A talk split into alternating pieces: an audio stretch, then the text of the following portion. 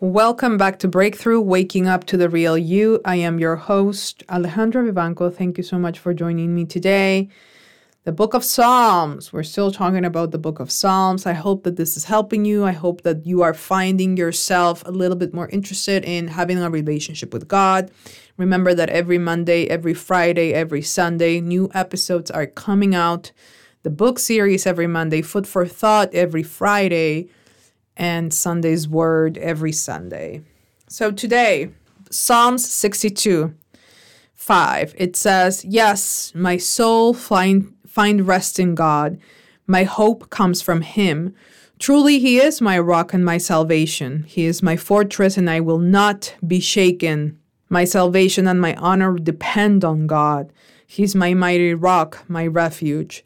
Trust in him at all times you people pour out your hearts to him for god is our refuge God is a refuge. He says that a couple of times, and it's true. But beyond that is a hopeful message for anybody out there who believes that they are alone. And I've been saying this for a long time, but now God is in the equation. You are not alone. You are not alone. You may think you're alone. You may believe that you're alone. You're not alone. You're a child of God. God wants a relationship with you. If you just open yourself up to one day, begin to pray. Don't wait for catastrophe to knock knock on your door. Just hold on to God when you're happy, when you're sad, when it's morning, when it's night, when you're hungry, when you're fed, when you're thirsty, when you drink. Hold on to God. Thank Him.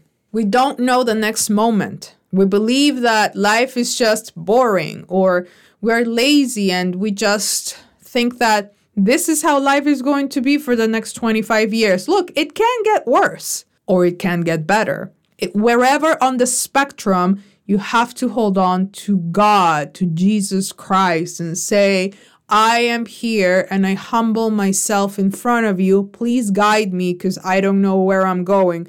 Please guide me because I am unhappy. Please guide me because I am without purpose. Please guide me because I'm lost.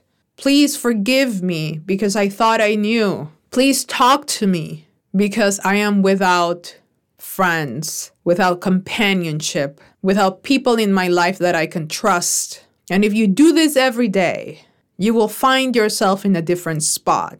Now, we may go back and forth because then we get comfortable, we get complacent. We're like, oh, life is looking nice again. No, you always hold on to God, never let go because it's not about the rewards or the challenges. It's not about that. It's about a relationship with God. We want a relationship with God. That is the goal. Not because you fear Him, though you should fear Him, but that's not the reason why you are in relationship with Him, or because you fear hell, or because you want blessings, or because you're afraid of catastrophe and challenges. We don't do that. We are in relationship with God because He made us and we are His creation and He is in charge. And all He asks is for us to have a relationship with Him, to have faith, to follow Him, and let everything else, the earthly things, come second. But first comes your spiritual life. So think about that. Really, Ask yourself, why don't I open myself up to the divine? Why don't I want a relationship with God? Why do I depend so much on my own self, my own limited wisdom, with limited knowledge? Why don't I give myself to something greater and bigger, which is God? Why? Why am I fumbling the spiritual bag, as some may say? Why?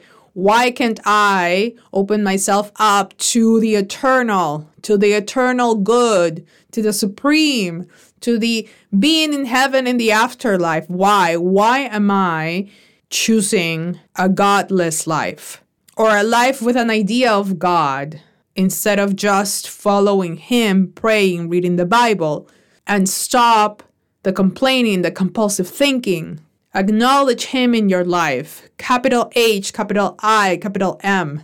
And you'll see a difference. You'll feel a difference. But we got to get ourselves out of the equation. We have to move to the side and say, you know what? It's not about me, it's about God. I thought it was about me and I was doing all the things that were pleasing me. Now it's about God. I was doing all the things that I wanted and I desired, but now it's about God. And everything will fall into place. And if you are reluctant and you don't want to give up that, then the devil is well and alive living in your life because that's what he wants. He wants us to not have a relationship with God, to forget about him because he forgot about him. So think about that. Again, this is Breakthrough Waking Up to the Real You midweek devotional, and I'll see you next time. Bye.